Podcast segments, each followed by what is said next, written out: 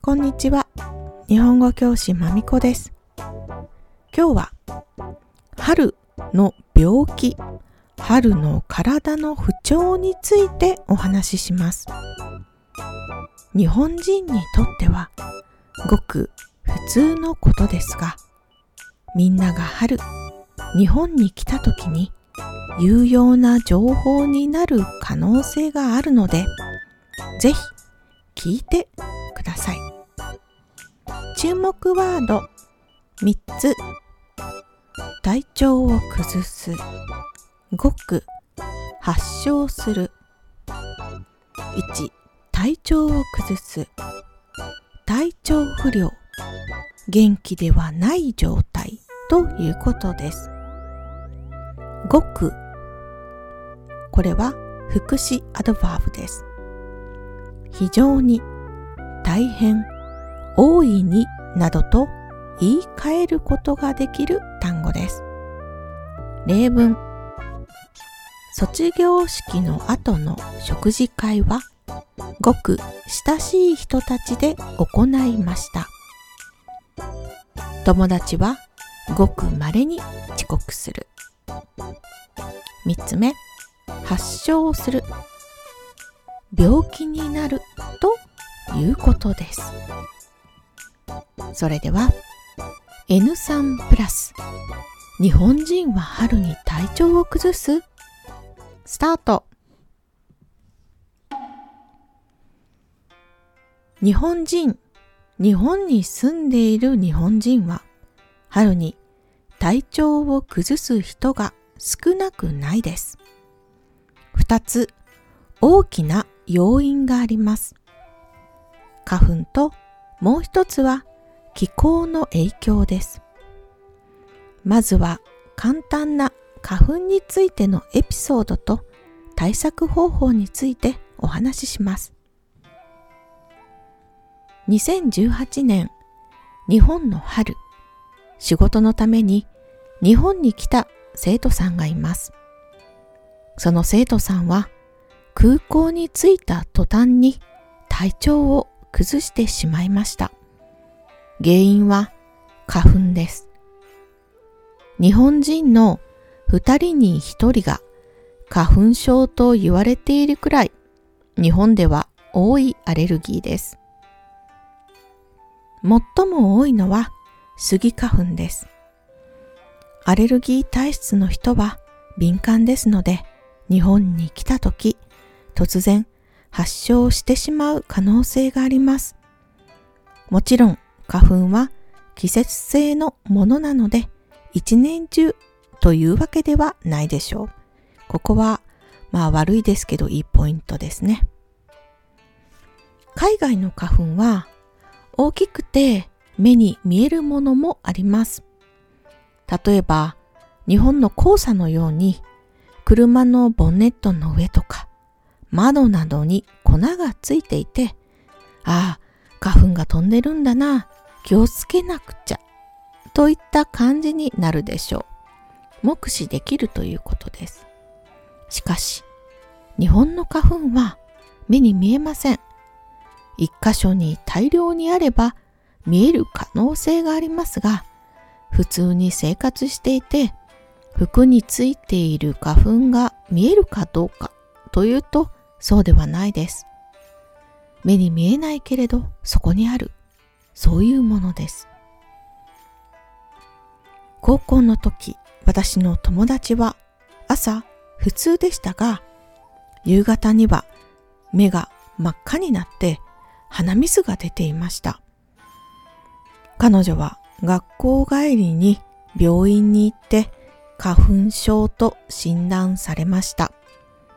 それからずっと花粉と戦っています。花粉症にならないために家の中に入った花粉を捕まえるために空気清浄機を置いている家が多くあります。様々なメーカーから出ています。電気屋さんに行って予算や部屋の広さなどを店員さんに言っておすすめを聞いてみましょう。また、ドラッグストアでは花粉症の飲み薬、鼻に塗るクリーム、うがい薬など様々あります。薬剤師さんに相談して今の症状に合った薬を購入してください。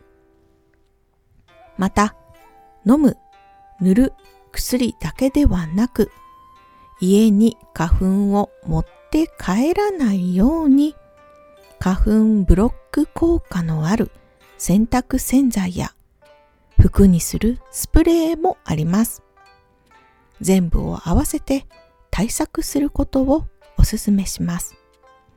一度なってしまうとずっと続いてしまうので自分に合った薬や対策を見つけて春をなんとか快適に過ごしましょう。それでは次に気候の変化から来るものについてアレルギーは花粉症は体にはっきりした症状が出るのでわかりやすいのですが日本の春にはもう一つ症状がわかりにくい春の病気があります。季節の変わり目に起こる自律神経の乱れから来るものです。この体調不良は誰にでも起こる可能性があります。特に日本で生活している皆さん注意してください。旅行で日本に来るのは短期間なので問題はあまりないと思います。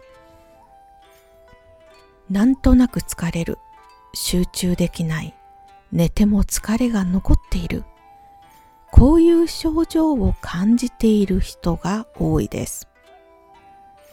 日本人は季節の変わり目にこういうことが起こるのをなんとなく知っているので、ああ、春だからね、季節の変わり目だからね、と理解しますが、これを知らない人たちは、私は一体どうしたんだろう？なんでこんなに疲れるの？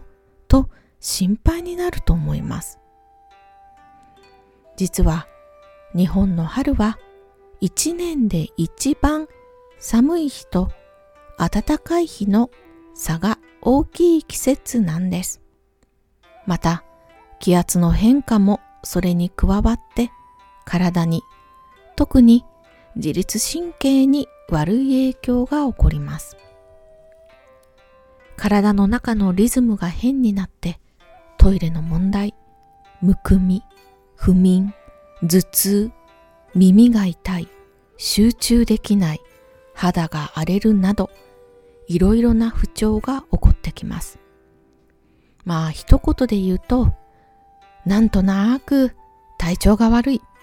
なんとなく体がだるい。それが季節の変わり目の体調不良です。